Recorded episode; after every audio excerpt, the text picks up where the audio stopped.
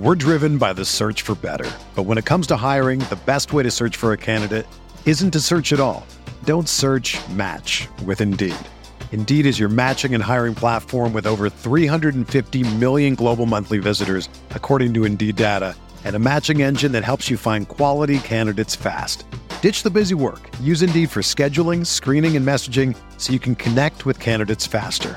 Leveraging over 140 million qualifications and preferences every day, Indeed's matching engine is constantly learning from your preferences, so the more you use Indeed, the better it gets. Join more than 3.5 million businesses worldwide that use Indeed to hire great talent fast. And listeners of this show will get a $75 sponsored job credit to get your jobs more visibility at Indeed.com slash BlueWire. Just go to Indeed.com slash BlueWire right now and support our show by saying that you heard about Indeed on this podcast. That's Indeed.com slash BlueWire. Terms and conditions apply. Need to hire? You need Indeed. The baseball season is go, go, go. It's nonstop, relentless for every night, six straight months, and then hopefully another month in October. You also have work, friends, family, and a million other things going on. That's when you reach for a Coors Light. It's made to chill. There's only one beer out there that's literally made to chill, and that's Coors Light. I mean, the mountains on the bottles and cans even turn blue when your beer is cold. Is there anything better than opening up your refrigerator after a long day, seeing that icy cold Coors Light can or bottle in your fridge? The answer is no. There's nothing better. That's why when it's time to chill, you choose Coors Light. It's mountain cold refreshment made to chill. Coors Light is the one I choose when I need to unwind. So that's why when you want to hit reset, reach for a beer that's made to chill. Get Coors Light in the new look delivered straight to your door with Drizzly or Instacart. Coors Brewing Company, Golden, Colorado. And as always, celebrate. We are breaking down all aspects of Yankee baseball. This is the Bronx Pinstripe Show with your hosts, Andrew Rotondi and Scott Reinen. Let's go.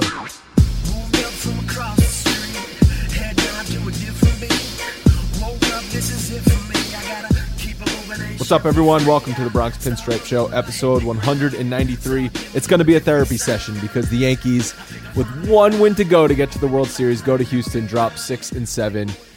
We were hoping this was going to be a celebratory podcast, Scott. Not so much.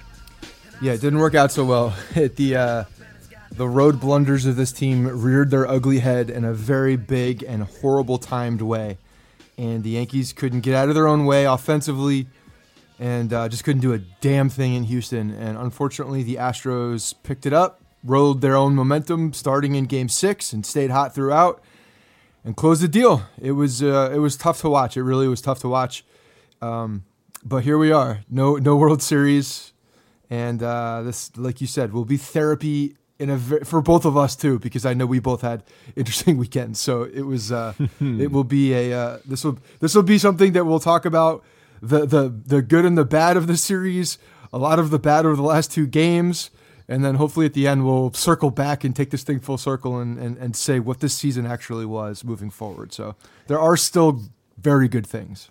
Absolutely. You, we're look. We're sitting here. We talked about Yankees baseball through Game Seven of the ALCS. That's unbelievable with where this team, how far this team came this season.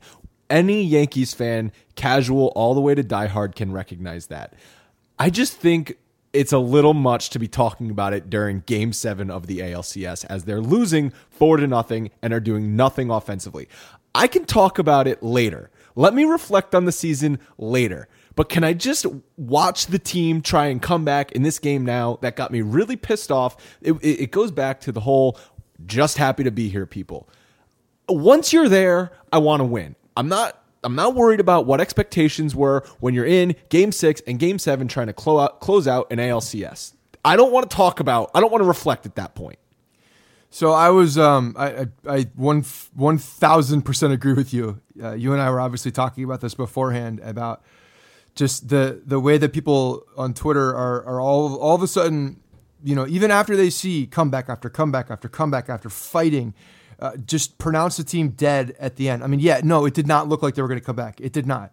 But Any, anyone I, could see that. I, I can't sit there and talk about what a great position we're in right now because you know what? I'm in the moment. I, I'm I'm still like stupidly, you know, grasping onto hope. And I, I get that it's naive and, and just like complete fandom at that point. But whatever, it is what it is. I'm still there. I could barely tweet on on uh, Saturday night for Game Seven. One, I had a, a whole bunch of family at my house, which made my viewing experience very different. Let's just say that.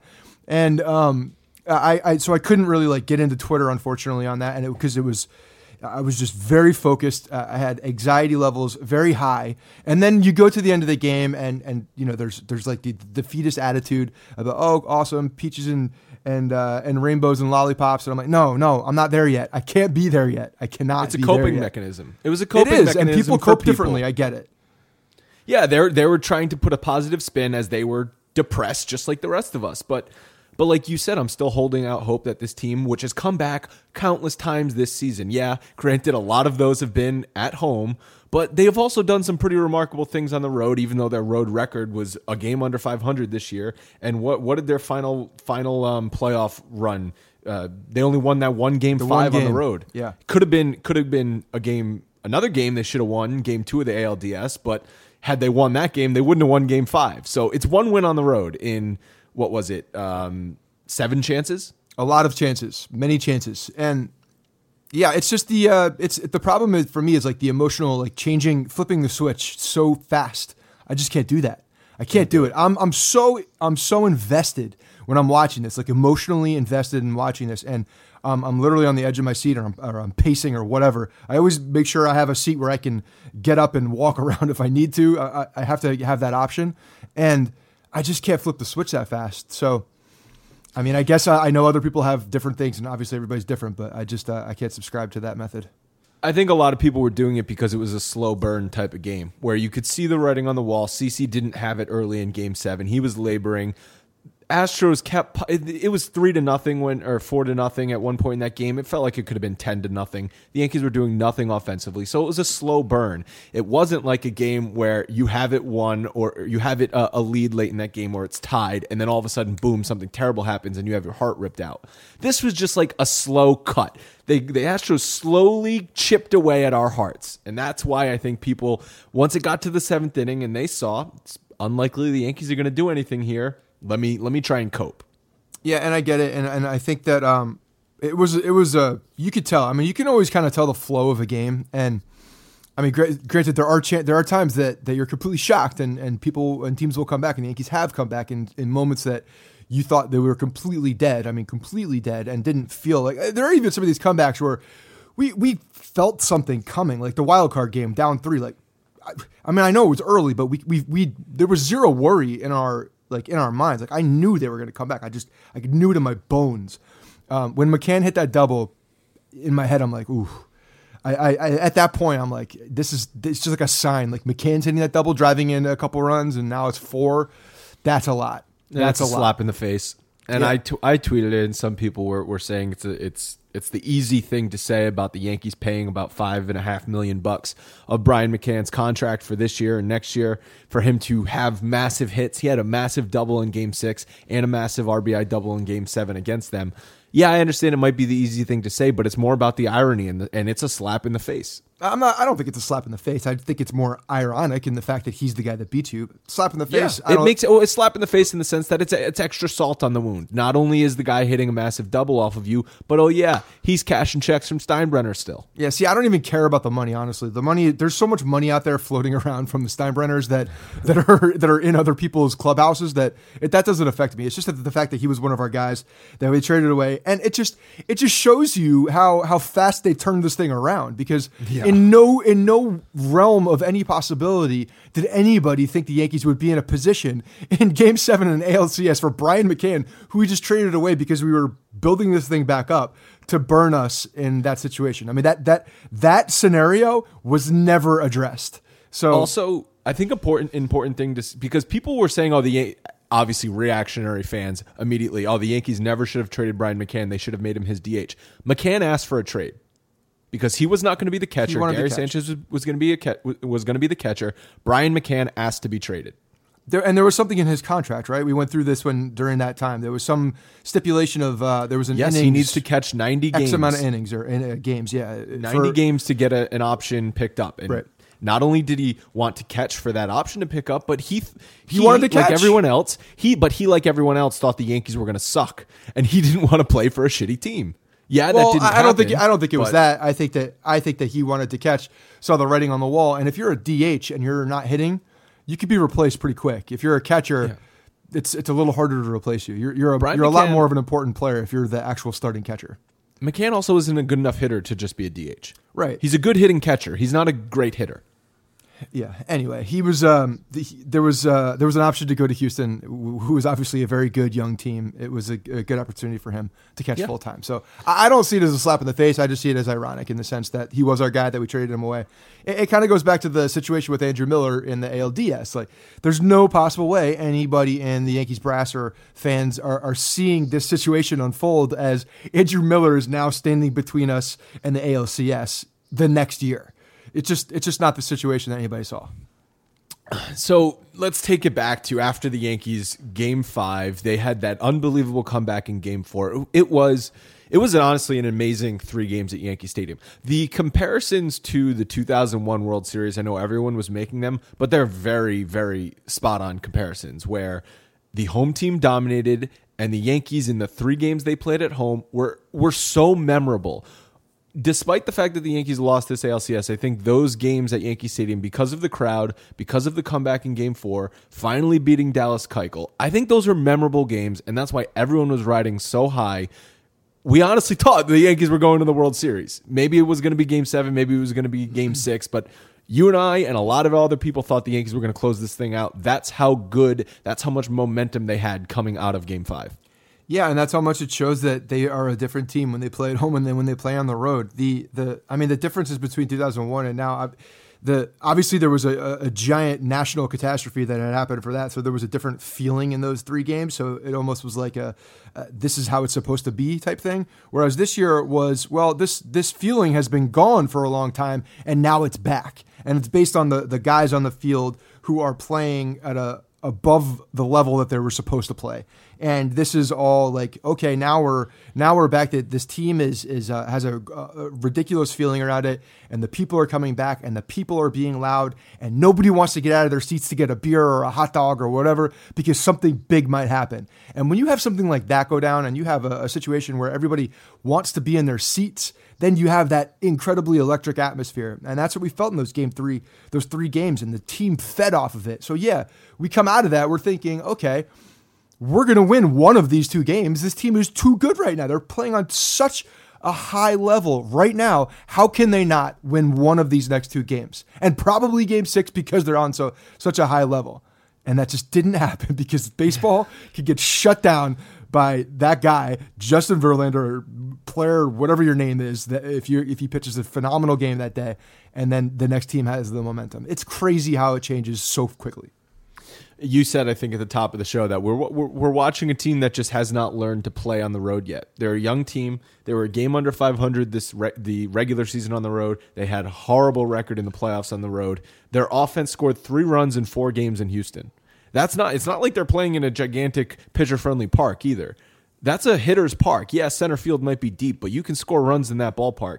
And you should be able to score runs off Charlie Morton. They scored seven runs off Charlie Morton in game three. He was pitching game seven. You, you should score runs off of him. Fine, you get shut down by Justin Verlander or Dallas Keuchel. That's understandable. But Charlie Morton, Lance McCullers, these these mediocre pitchers, I'm not going to call them bums, but they're they're mediocre to to slightly above average pitchers. I mean, I think Lance McCullers is a little bit a little bit more has a, gets a little bit more credit than that. I mean, he had uh, a 4.25 ERA. yeah, but he was also injured. He was a different pitcher. When that guy's fully healthy, he's a very good pitcher and one of their top pitchers and one of the better one of the better pitchers in the American League when he's completely healthy.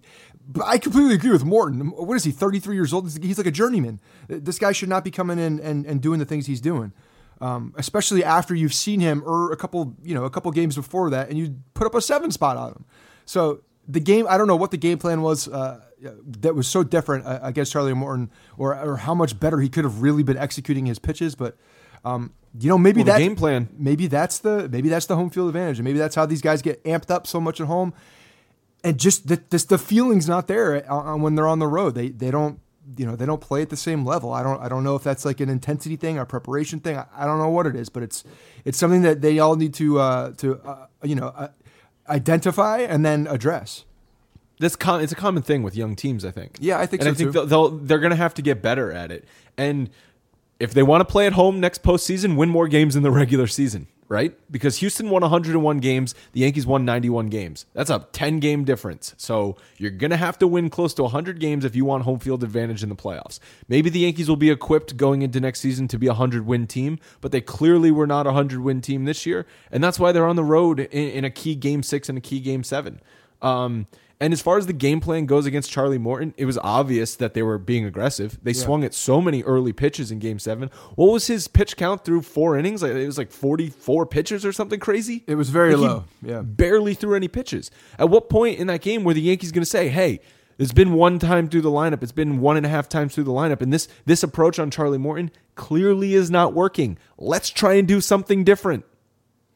Yeah, the the adjustment in the middle of the game or in the middle of even when Charlie Morton was pitching didn't happen, and they just couldn't get the bats off of uh, off their shoulders to to get anything. It felt like there was no big hit. There needed to be a big hit, you know, when there were runners on, and it just never happened. It never happened. The or leadoff, if it happened, they got thrown out at the freaking plate. or they got thrown out at the plate well, on a on a unbelievable play, uh, and a slow freaking runner again. God, he was thrown out. Bird was thrown out twice at in Houston in this series. Game two, game seven.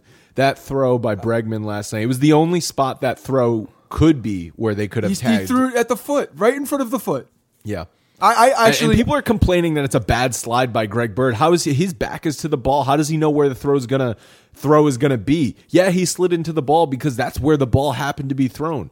If you want to get on Greg Bird, just say he's a terrible base runner and a slow base runner, which is true. But don't don't complain about the slide. Like I hate when you nitpick on things that are that are out of a player's control.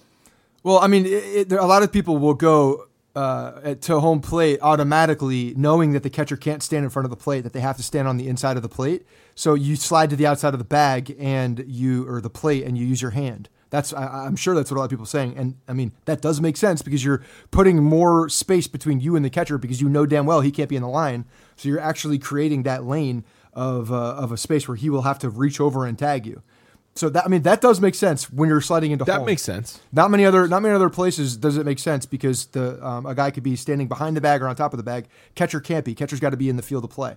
Um, but the um, when you're when you're looking at when you're looking at that play, it's just you know it was just ridiculous timing. The the ball got to there exactly at the and uh, the the most frustrating thing for me, and I don't know how many people how many how many other people saw this live.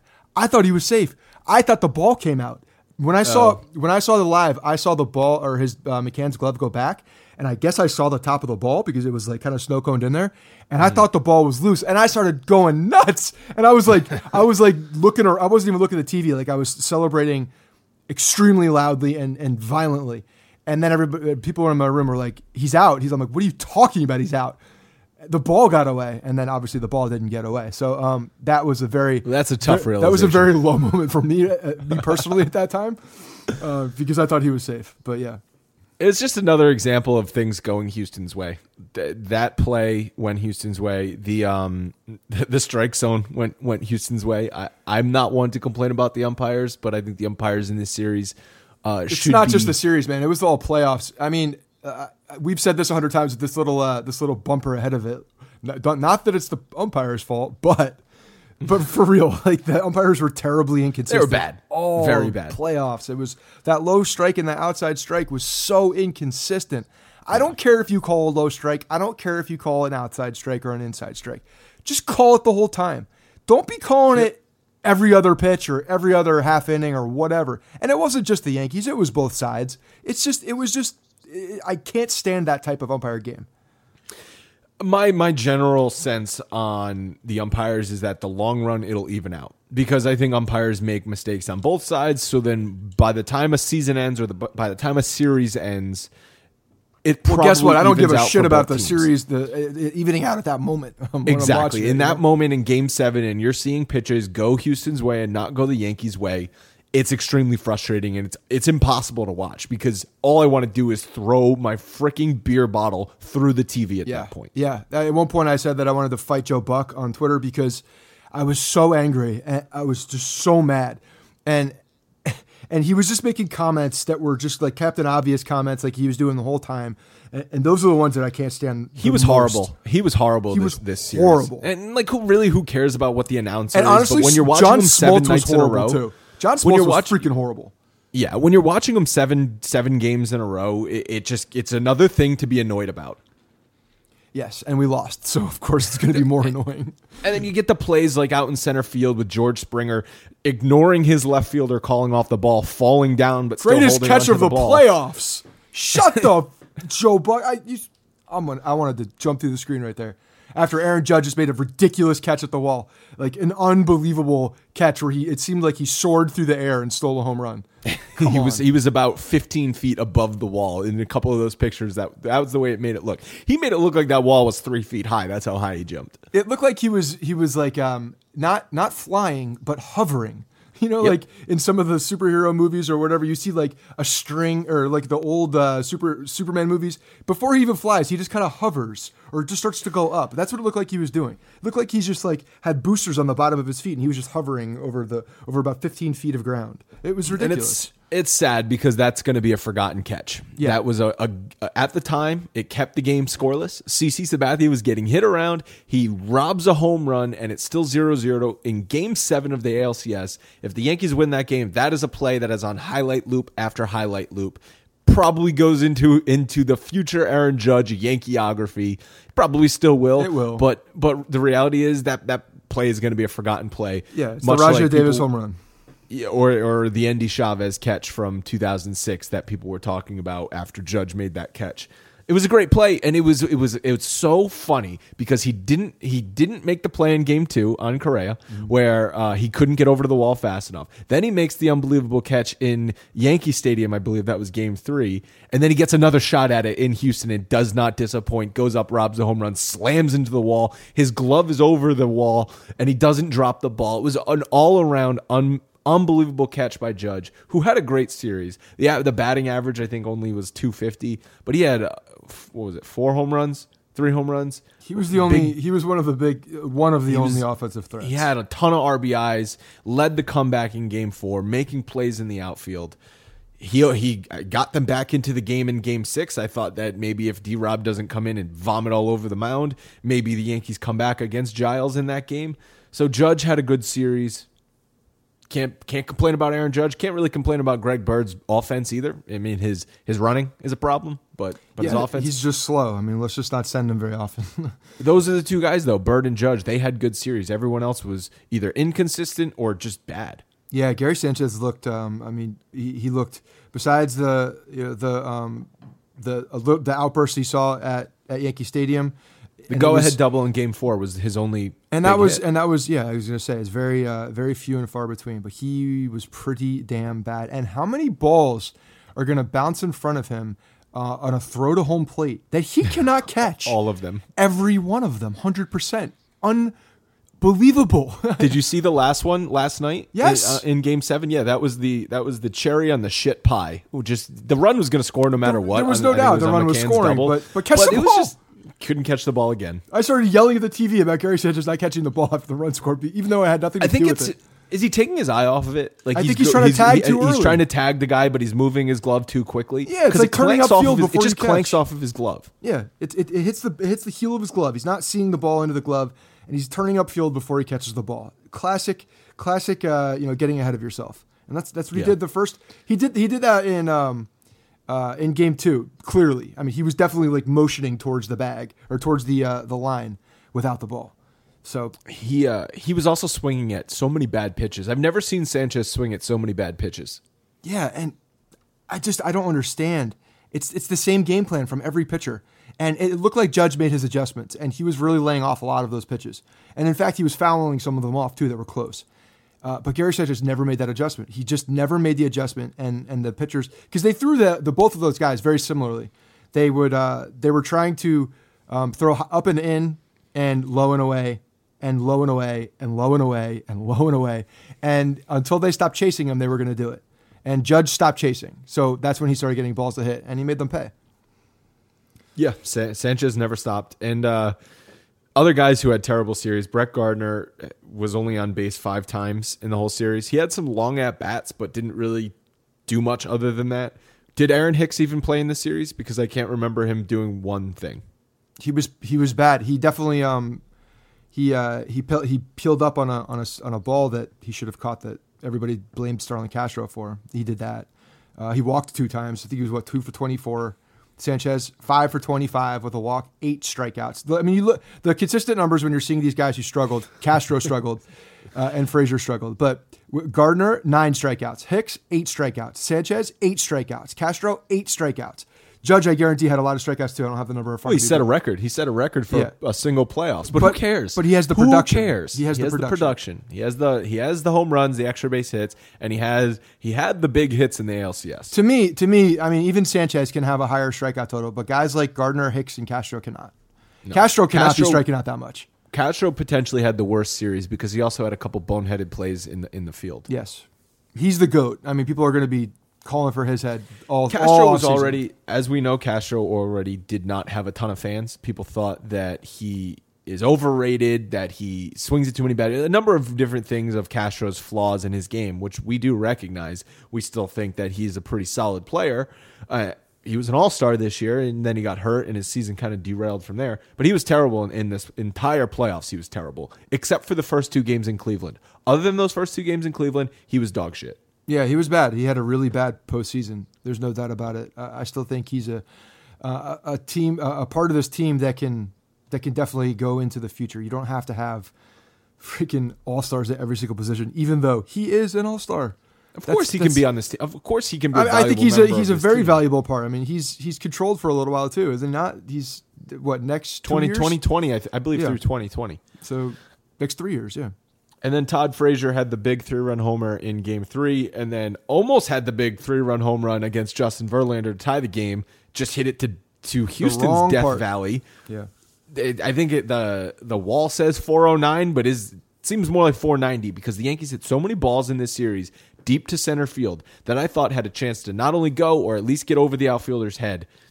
It's just a deep fly ball to the warning track. Well, and you also even see uh, um, the double that Frazier hit that was uh, that got caught in the netting. That was uh, that was you know on any, any other place it's a home run, but the wall's high there too. Not only is it deep, but it's a high wall that that swallows home runs. So you got to hit that thing a, a solid like 420 to get it out, and you got to hit it up. It better be up in the air. So a very you, odd You, stadium. you got to smoke the ball to, to center field to get it out. It's so short down the left field line. It, it's got that short porch. They tried to emulate Fenway Park almost with the Green Monster. It's not quite as high. And then right field, you get the, the two foot wall out there that seems pretty short down the right field line because there are a couple of balls that look like. I mean, Correa's home run in the sec, in the second game I thought was off the end of the bat, and it, like maybe it's a it's a warning track shot, and that thing gets out. So it's short down the lines, and then just keeps going out straight to center field. So it's a very kind of frustrating park to to play in. Yeah, I guess when you're, you actually just made the comparison to Fenway, though, it's actually pretty similar in the sense that Fenway also has that that weird cutout in center field and the high wall, and then goes down the the right field line with a short wall. There's actually a lot of very similar similarities with the outfield to uh, to what they did there. Yeah. Um, going back to Game Six, we it was a Severino Verlander rematch from Game Two. Severino was fine through the first few innings, but then he got himself into trouble. Walked Brian, uh, or excuse me, walked two guys, and then gives up a double to Brian McCann. And then I thought Girardi made a mistake leaving him in to face Jose Altuve. I, I agree with you, and the most frustrating thing to me is that everybody in the in the plant on the planet Earth knew damn well that you do not throw anything to Altuve because he's swinging at the first pitch. He's he's he's been doing it all year. He's been doing it his career. You know he's an aggressive first ball hitter. Don't throw him a freaking strike, and that's exactly what happened. It was a Throw bad strike, too. It was, was a, spinning spinning slider in the middle of the plate, which I understand was not supposed to be the pitch, but did, don't even don't even screw around. No, you don't mess with it. You, you have to you have to use his aggressiveness against him in that moment, and and try to you know throw something that you know damn well you can you can control, and throw it out of the zone. Bury it, bury the slider down or something because he, that was that made it three to nothing in the game. Judge comes back with the home run late in that game, and you think, okay, the Yankees are into Houston's bullpen. It's Giles trying to get uh, a save in a two-run game. I felt pretty confident if the Yankees kept that at three to one. D Rob comes in and allows Houston, who only had three hits to that point in the game, to just batter him around. That changed a lot of things, I think, with Houston got momentum late in that game six, carried it into game seven. Something happened in that eighth inning that changed a lot of things in this series. Well, I mean, I think also that the the Yankees lost, uh, missed a lot of opportunities against Verlander at the end because he was clearly gassed. You could see it all over his face. He was he almost had a sense of panic on his face in the sense that like I don't have my stuff totally. When you zoom in, like you could just read the um, the language that he was showing. He's like I'm, you could tell that he was battling through it, but you could tell that he was gassed and, and almost out of it. Uh, and he hadn't thrown as many pitches at that point, but you could tell that the um, the the second start had really, or the first start of the series had really uh, taxed him when you got to. I think he was at like 75 pitches, right towards the end, 70 yeah. to 75 pitches, and they just missed opportunities with Gary Sanchez swinging on that 3-0 count with a horrible, horrible, horrible, horrible, horrible, horrible end of that at bat check swing into a ground out. Just, just a uh, you know an absolute gut wrenching play because you're taking such momentum out of that when you could see that this guy was uh, back against his wall. You have another good hitter with a good matchup. It was just that one to so, me. That was the at bat that took the life out. Would you have sent him? Would, excuse me. Would you have turned him loose on 3-0? No, not on 3-0. Not with. Uh, not with. Was Greg? Greg Bird was behind him, right? Greg Bird was coming up, but don't you? Don't you? Eh, when you turn somebody loose on 3-0, that does not mean they have to swing. I don't. I have no problem if, if you were if you were to groove a fastball and they gave Gary Sanchez the 3-0 on a, on a fastball count and he saw identified fastball and he put a good swing on that. If that was the, the pitch, that then I think I'd be fine with it. But that wasn't the case. Uh, he was undisciplined and it was a uh, it was a breaking ball that he tried to check his swing. I don't know why he got it fooled. Horrible. He got fooled by the ball. Like I I said um, uh, on Twitter during that play, I, I said that Verlander pulled his string. I thought it was a changeup at first because it was such a tight uh, tight spinning. It looked like it was it ended up being a slider. I think it was that, that just uh, leaked over the plate. But when I saw it first, I thought it was a, a changeup because it was it was definitely spinning. Um, extremely tight. It almost looked like a fastball. And I think Gary Sanchez got fooled with it too, thinking that it was a fastball. I mean, obviously he did, but you just got to be more disciplined at that point. That's on Gary Sanchez. I don't I don't mind the the call to let him swing three and zero. Oh. Be aggressive there. I mean, you're hoping Gary Sanchez hits one hits one four hundred feet on three and zero. Oh. But you got to know who's on deck too.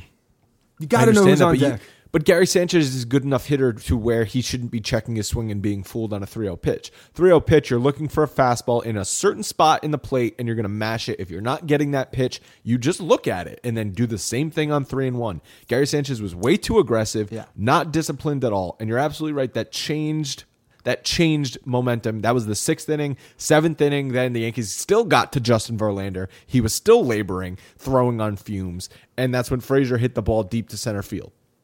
Yeah, and he did get fooled, and that's on him in the sense that he didn't identify the pitch because he thought it was a fastball. When he started yeah. that swing, he thought it was a fastball, and and at some point, when you know triggering those hands and getting ready and starting to starting the process of a swing, he realized that oh, that not a fastball, and he tried to pull it back, and he just couldn't do it. Game seven, the uh, the fairy tale run for Sabathia finally ended. He did not have his stuff in Game seven he still battled. He still got kept them in the game. It was one to nothing after the Gattis home run, and he was pitching into that game. And I'm like, how the hell is it only one to nothing? It seems like it would be five to nothing. Houston. Kahnle comes in, gets a huge double play to keep it at one to nothing. Then that that very next inning, Greg Bird leads, leads off with a double, advances to third. That's when he ends up getting thrown out at the plate. So anytime the Yankees try, almost had momentum in the game in game six and seven, it immediately got stolen away. I keep saying the word momentum. I'm annoying myself saying the word momentum, but in these playoffs, in playoff games, it's such a huge factor. I feel like, especially in an individual game too, especially if you're on the road and, you have an opportunity to potentially take a crowd out of it. We saw what happened in Cleveland when the Yankees were able to take the crowd out of the game, even for even for you know in the beginning for a, a short moment. It's it's it's important because what it does is it creates a, a, sense of doubt, a sense of desperation in the atmosphere, and when that happens, then you you could get the home team start pressing, and you just don't know what can happen from them. The crowd absolutely matters, and if the Yankees are able to strike at that point, get a big hit, um, at, at, very least get Bird in from there, you just th- things can go very different from then on. You just don't know how the the rest of the game can can happen, but they got out of it, and then I thought to me, uh, like I said earlier the dagger for me was um, was when McCann hit that double because even at 2-0, I'm like, I even tweeted it out. I said, Kahnle, keep this a 2-0, keep this a 2-0, and and, and we're good. Keep it at 2-0. Can't can't get past that at this point. And then McCann like literally like 30 seconds, if that, after that, um, hits a two run double, and uh, and and to me broke the game open at 4-0. That's a that's a tough that's a tough spot to come from on the road at that point. That was a mistake to leave Kahnle in for McCann. I even tweeted it out before the at bat. I said I would not leave Kahnle in to face McCann. You have everyone available. I don't know why he was still what in the you? game. Why are you trying to stretch Kahnle at that point? He was already in his second inning of work. Clearly, he was not as sharp. He was throwing a lot of change ups. He wasn't locating his fastball. Go to a lefty in that situation. Bring in Aroldis Chapman. I don't care what inning it is. It's game seven. You can't give up any more runs. Why And- is he extending uh, Tommy Kahnle? No, at that moment, you're right. It- you needed the fire extinguisher because as soon as you see a home run off of Kahnle, uh, there's there's a there's a slight there's a little bit of doubt when Altuve hits that home run. To me, you got to take him out. It, there's no room for error anymore. It doesn't matter. There's no room for error. You you go and you empty the bullpen. It, it- everybody's available. I don't I don't give a I don't give a shit. Every single person is available, even if they're on fumes at the end of the at the end of the game. You start going and you start unloading that bullpen. I, I just didn't understand why he decided to go with Kahnle. Look, I, I- I think at that at that point, um, you know, it is a big moment in the game. Still got to score runs. Obviously, the Yankees didn't do that. The offense is what really let them down at the end of the day um, in Houston. But you know, if we're looking back and nitpicking on certain decisions, I think that was that was clearly circled as one of them. Right. Didn't matter, like you just said, didn't matter. The Yankees scored three runs in four games in Houston. So that's what everyone's going to be talking about. It wasn't the pitching in this series, it was the inconsistent Yankees offense, where at home they look like a juggernaut, and on the road they look like a little league team. Yeah, it's just such a shame too because there's no happy medium. If only they could find a way to just get get those get those bats going on the road. You know, I think that's going to be the big thing is situational hitting, situational hitting in this offseason and, and you know working on um, plate discipline. I, I think to when you're looking at 2018, that's going to be one of the biggest factors of, of this young team moving forward is them maturing at the plate, being able to go um, you know, long at bats, having good at bats over with good pitchers, guys, especially that you've seen multiple times, and on the road. I mean, that's so important that they are able to take that uh, that edge off by scoring earlier. Shit, scoring on the road at all, like just having good at bats, having a good runs. offensive game plan. Because individually, it didn't look like there were a lot of offensive game plans. I thought Judge was was the was clearly the one that made the the adjustments on the Yankees team. Um, I thought Bird was pretty good all throughout. So I don't know about the adjustments on the road. I think he just played his game throughout. Um, but there were a lot of guys that needed to make adjustments that didn't. Do you think it was a moment is too big type of thing, or do you just think that on the road the Yankees are a different team? They haven't figured out how to play on the road yet. I, I just think they got caught with their pants down. I think they ran into uh, a team in, in Houston. One, this team we know is is damn good. Uh, they they have been in the situation where the Yankees are currently. They they've lost in the playoffs. They know what that tastes like.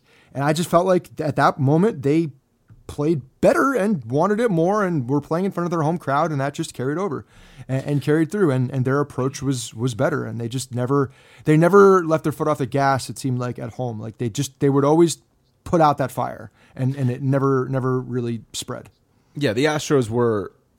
Someone tweeted us after you and I talked about how the offense for the Astros is a much different animal at home Yeah. than it is on the road. And someone said that their numbers on the road this year offensively are actually much better. And I went and looked at it and realized they are drastically better on the road, which I was surprised about. But at least in this series and in the playoffs for the Astros, they put together much tougher at bats at home than they do on the road. They went down so quickly at Yankee Stadium. You got to give the Yankees pitchers credit for that, but also they were overmatched at Yankee Stadium. I think by the crowd, by the whole atmosphere. Dallas Keuchel after Game Five said the the crowd was absolutely a factor. So once they got back home, they were putting together tougher at bats. CC Sabathia, Luis Severino, these guys were laboring to just get through a couple innings, whereas Tanaka, Sonny Gray, and Sabathia at home were fine. They were breezing through this lineup. I think that the playoff crowd is is a very uh, underrated thing everywhere, and not just Yankee Stadium. I mean, we're we're all gushing about how Yankee Stadium was because it was such a drastic difference to, to the last time we had seen a playoff game at Yankee Stadium in 2015 to this year, and how the the um, the Bronx was just rocking pandemonium, pandemonium. But the um, the crowd in Houston was loud and they were relentless. They were good the whole time. It seemed like it felt like that watching it on television at least. So I really do believe that when you're uh, at home and your and your crowd is is going nuts for you and and you're they're putting the pressure on the opposing team, you know those little things can make you uh, not as sharp. They can you know depending on the the type of person you are, whether you can bottle that up and use it as as uh, fuel or it just it just puts a little bit more of the nerves on you know, to me, it's a big difference. And uh, when you're when you're trying to grind out at bats and when you're putting out um, um, at, like good at bats at home, you can absolutely ride that momentum as an offensive team. And we saw how the Yankees did it. And off, I think the crowd for Houston compared to the regular season to the postseason, totally different crowd, totally different crowd. And obviously, the Houston Astros rode that momentum, and they were very difficult. They were, they look like a totally different offensive team at home throughout the playoffs. The good thing for us as fans and, and Yankees as players is that next season in the Bronx is going to be fun. We have a lot to look forward to next year. I think that at this point, you and I talked through all of the, the shitty things that happened in Houston. We can start to move on and look forward to this offseason, which now we're no longer just trying to build for the future. I mean, we're we are still trying to build for the future, but also this team can win now. They can win the World Series in 2018. So all of the moves they make this offseason, we have to be thinking about how does this affect them? How does this make them better and a better team to win the World Series next year? And that's fun. That's going to be a lot of fun this offseason. Yeah, definitely. Because there's there's also a lot of uh, of things that I think that are uncertain moving forward as far as players and, and different battles you're going to see in spring training and what's going to happen with the pitching staff because you know damn well Tanaka's opting out. CC's already talking about that's one thing we didn't talk about in the uh, post game in Game Seven. CC's saying that hey, this is this is where I want to be. I want to finish this thing. I I have a home here. I, have you know I want to um, see this thing through. And we knew that we knew that he wanted to play, uh, but he had never come out and said this is where I want to play. I want to play in New York. We assumed it. We kind of um, surmised that, but he had never actually said it. And and he clearly went out and said that this is the place I want to be. So um, I have zero doubt that the Yankees and CC Sabathia will, will, will work out a deal um, that is uh, good for the both of them. Uh, but Tanaka, after the way he pitched in the playoffs and the way he pitched down the stretch, that's a guy that the Yankees are going to have to seriously look at for uh, a new contract now because he's going to opt out. He is probably as high as he possibly could be at this moment in time because of what he showed in the postseason. It's going to be very interesting because all last week, Cashman was talking about how the Yankees' goal for 2018 is still to get under the luxury tax.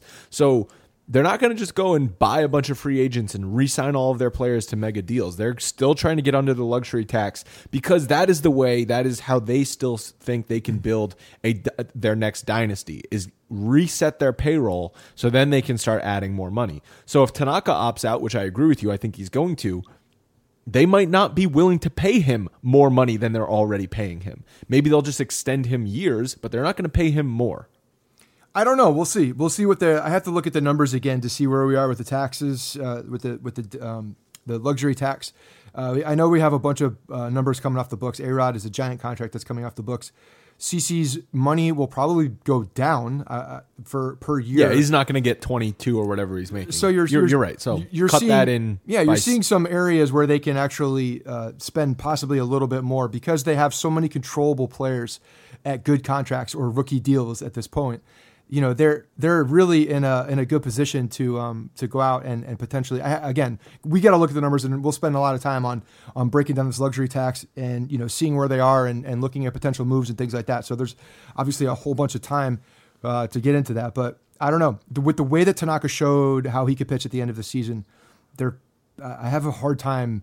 I have a hard time seeing them him, let him walk away, especially when you look at the free agent market and you see what pitchers are available and you see what they got it's going to be tough because they they know that they can win now. They know that they can win right now, and their position players are good enough. So, and they know that their bullpen's good enough. So they they need to make sure that the rotation is stable. Yeah, it's just a question of how much risk do they want to extend with Tanaka, knowing that he still is pitching with a partially torn UCL. So it clearly is not affecting his performance, but it still could at any moment. So you don't want to sign him for a five year contract, and you're sitting there with a guy who can't pitch paying them $26 million. They don't want to do that. They're not stupid business people. Oh, they're just, they just let A-Rod go on TV making how much 30 million that was that was one of the best decisions they've ever made i know but they still give him the contract uh, the first time 10 years ago. Well, I'm just saying it, it still happened. The bottom line is I, I, I think that they're going to they're going to see the risk reward of where this team is right now. And again, we could start we could get off on a tangent right now and talk for another hour about this shit. But we will dedicate uh, shows to this as well. But they could absolutely they're going to they're going to see the rest of this team and they've already done this. They know what they know what's there. They know some of the the high impact players that are either coming back from injury in the minor leagues or on the cusp of uh, of you know ready to um, contribute, a la Clint Frazier. These guys are ready to go now, so they have to solidify that pitching staff because that's the only question mark. That's the only one, and they have a lot uh, of things that that have gotten. Uh, more clear with the you know when they got Sonny Gray uh, with the emergence of Severino and Sabathia you know assuming he comes back Montgomery Montgomery's going to be in his yeah. second season. See, I'm even forgetting about Montgomery. But, not going to have not going to have inning limits on on Montgomery and all that kind of stuff. And then you, who knows who the next Jordan Montgomery will be? There's a lot of pitchers in this organization: Chance Adams, Justus Sheffield, No who will be, who could be that Jordan Montgomery of next season that gives them a surprising 25 starts. But you also have to look around, and you have to look around at your competition, and you have to see what they're doing and how, and who they have at the top. When you look at uh, Boston with Chris Sale and David Price at the top, you look at um, at uh, Houston. Uh, what was Verlander's contract? Is he a free agent or is he no, under he's, one more year? he's still. That's the big thing for Houston. They took on a lot of money with Verlander. Okay, so he's there for a couple more years. So Verlander's there, Keuchel's there, and then if McCullers is back healthy, I mean that's a three-headed monster. That's that's uh, that's pretty damn good. So you got to look around at the teams that are that are right there as well. Um, Forgot about Cle- Cleveland, and, and yeah. then Cleveland with Kluber and uh, and freaking uh, Drone Boy and uh, and Carrasco. Um, there's so there's a lot of competition. You got to make sure that the top of your staff is very much solidified for for these Yeah. series. So. Yeah. I don't know. It'll be interesting. It'll be very interesting. And then you probably have to compete with the Dodgers, who could probably offer Tanaka a stupid amount of money. God, I hope the Dodgers win the World Series. Yeah, because you know they, I just don't. You know I they're don't going to want go to after see. him. Like like we talked about going into this season, how um, I into this series, how we or I at least said I didn't really hate Cleveland that much, but I really do hate the Astros. That that played out because I hate the Astros big time, and maybe it's just the dick sucking of Joe Buck on Jose Altuve for seven straight games, but I just can't stand these players. Yeah, um, I, I think uh, the pitchers are the ones that bothered me. Uh, Dallas Keuchel is is is one of my one of my least favorite players at this point. I've never not liked Verlander. I have different scenarios. I mean, I've I've seen his career ever since college, so I got no problems with him. I just think he's a gamer. Um, but yeah, Dallas Keuchel, I cannot stand. I, I hate his I hate his beard. I hate his face. I hate everything about him. I really do. Um, one bit of information that maybe everyone listening doesn't know: we do this podcast every week in the off season. Every Monday, this podcast will be released. We won't be every day, unfortunately, like it's been over the last few weeks.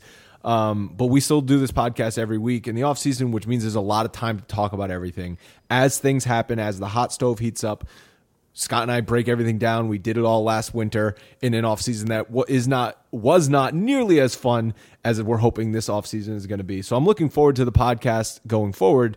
Um, We did it. In in a, ma- we did it in a season where there were there were zero uh, free agents picked up two years ago, and there were zero yeah, free agents picked up. People traded away. That's what we talked about. Yeah.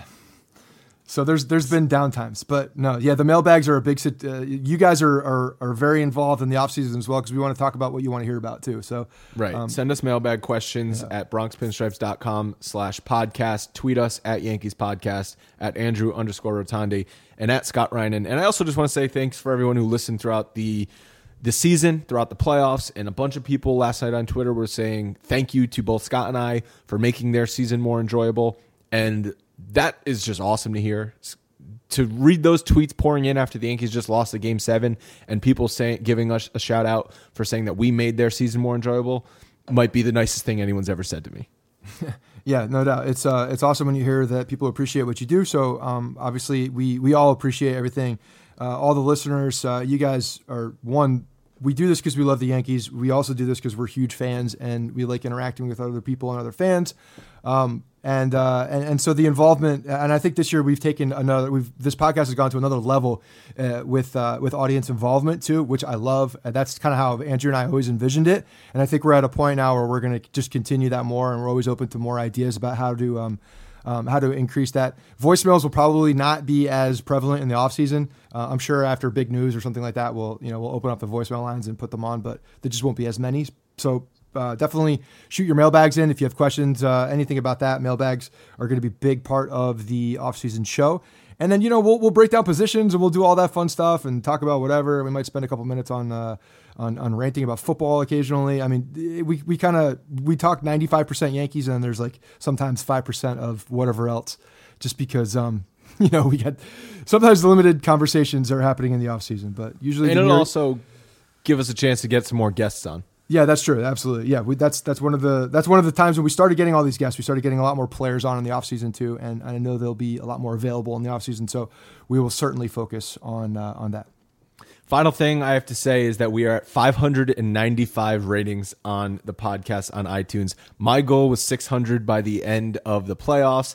So close. Thank you guys for for rating and reviewing the podcast. If you have not done it yet, even if you just picked it up in the ALDS or the ALCS, go over to iTunes, give us a rating and review. It helps the show immensely. Um, we'll be back next next Monday with a new episode. So so keep subscribed and all that good stuff. Scott, any last words? No, it was just a fun season. It really was an enjoyable season. I think that was uh, obviously we all know this is this has uh, been ahead of schedule from what we all expected. So um, yeah, now that we're looking back on it, icing on the cake, it, it sucked. It was a, a, a, frustrating end of the season, but you know, if you don't win the whole World Series, everybody else goes home frustrated, right? So that that happens. Um, but I thought it was an awesome season, a lot of fun, and uh, again, truly a, a, big thank you to everybody who listens and reads the the website and hangs out with us on Twitter and Facebook and Instagram and other things. So again, thank you very much. Believe it or not, George isn't at home. Please leave a message at the beep. I must be out before I pick up the phone. Where could I be? Believe it or not, I'm not home. What's up? It's Joe from Florida. Hey, Justin Verlander, you fucking wannabe Ben Affleck motherfucker. I hope the first pitch of Game 6 you take a line drive right to the nuts. Let's go Yankees, number 28. This is Tommy from Tampa. I don't know what kind of fucking ride we're on right now, but holy shit, I am so happy to be doing this. I love every second of this. Don't, whatever happens, I don't even, I don't even know anymore. I don't even know. I don't know what year I'm having a heart attack, but I sure now know what month. Thank you guys so much. This is Jason from Indiana, and I don't want to be hindsight 2020 after the game, so I'm calling in the middle of the game. Severino should have been pulled by Girardi before Altuve got to the plate. End of discussion. Why is Gary Sanchez swinging at a 3-0 pitch? Like you learned that in Little League not to swing at a 3-0 pitch. Ever.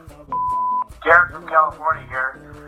This game is just super frustrating. I don't know who to blame, who to yell at, but they're not playing anywhere close to what I expect them to be playing at right now. The Astros are going to come back in Game 7 being one of the most motivated teams I have seen in a while. Yankees better step up or else they're not, they're not going to advance. I'm super frustrated. They, they better have the hitting. They better have the pitching. At least I'm taller than Jose Altuve. What's up, Pinstripers? This is Eric from Syracuse. Um, nothing really to rant or rave about here. Just the simple fact that four road games, they scored three total runs. Just not going to win like that. Anyway, just to take a uh, 30,000 foot view of the whole thing, I want the Yankees to watch the uh, bastards from Houston celebrate and use that to motivate them through the offseason. Keep grinding. Don't get uh, complacent. I'm looking at you, Sanchez. Uh, for a cautionary tale to look across the Queens to the Mets, they thought they were all set up for the future two years ago, and their window of opportunity is closed shut. Well, being that they're the Mets, that could be the overwhelming factor there. But uh, anyway, still uh, still upset about the loss, but overall, uh, it was a great season. I, if I, you told me before the year to take uh, Game Seven in the LCS, so I was signing up for that heartbeat. So um, now I'm gonna go eat my feelings. All right, take it easy. Bye. Hey, this is Miles Bismarck. You know, I'm proud of my Yankees. It was a great season, a great postseason. But I mean, come on. This was Charlie Morton and Lance McCullers. This wasn't Verlander and Keuchel or Kluber or Andrew Miller or anything like that. That was some of the worst at bats, some of the worst swings. I mean, come on. It was all curveballs. You knew what was coming. Most of them weren't in the zone. It was just a pathetic display of swing. I wouldn't even call it hitting. It was just swinging. Anyway, it was a good season. Not the best game, but it was a good series. Better luck next time. Starting to tear up right now after this game seven loss, but looking back on the season, been a Yankees fan a long time, but this is the first year that I've had MLB TV and been able to watch, you know, most of the games, and it's been one hell of a ride. And thank you, Andrew and Scott, for uh, keeping us on this journey as Yankees fans. And to everyone else out there, especially in the same boat as me, we got an exciting future, a lot of baseball to come. Let's go March 29th, 2018, baby. Andrew, Scott, okay, I am. This is Chris from Toronto. I'm. I've had a few beers. I'm fucking pissed off about Game Seven, but um, you know what? Honestly, the boys had a good year. They weren't expected to make anything. Buster Olney had them as the only team making the wild card out of ESPN's crew.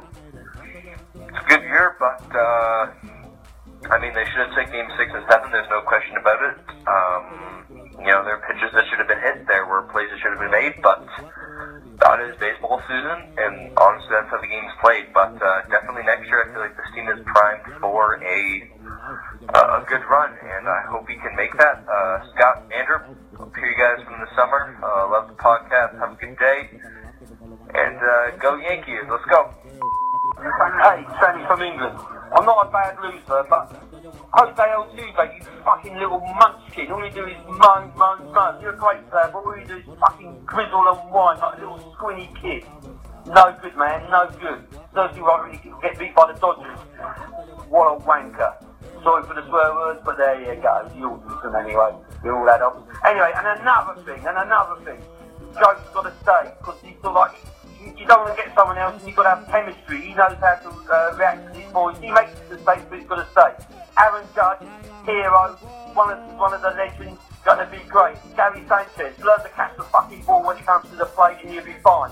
Great hitter though. Greg Bird, legend. You're going to only boost things, pump the things up next year. Next year's going to be our year. We're going to win it all next year. The future's bright. Not a great way to end the season, but hey, that's the way to go. We're to be, we're to be brilliant. We're to be brilliant. We're to have our holidays in the sun, like the Sex Pistols. It's to be our year next year. Thanks for a great show, boys, for, for the season. Listen to you, offering to Ken during the off season. That's me out till March.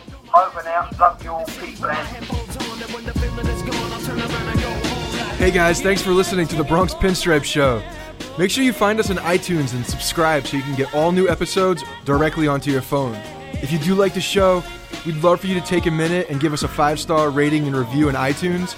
It really helps us out and allows us to create more shows. We're on Twitter at Bronx Pinstripes and the same on Facebook. You can always find us there talking Yankee baseball. Thanks again, guys, for your support. Really appreciate it, and go Yankees.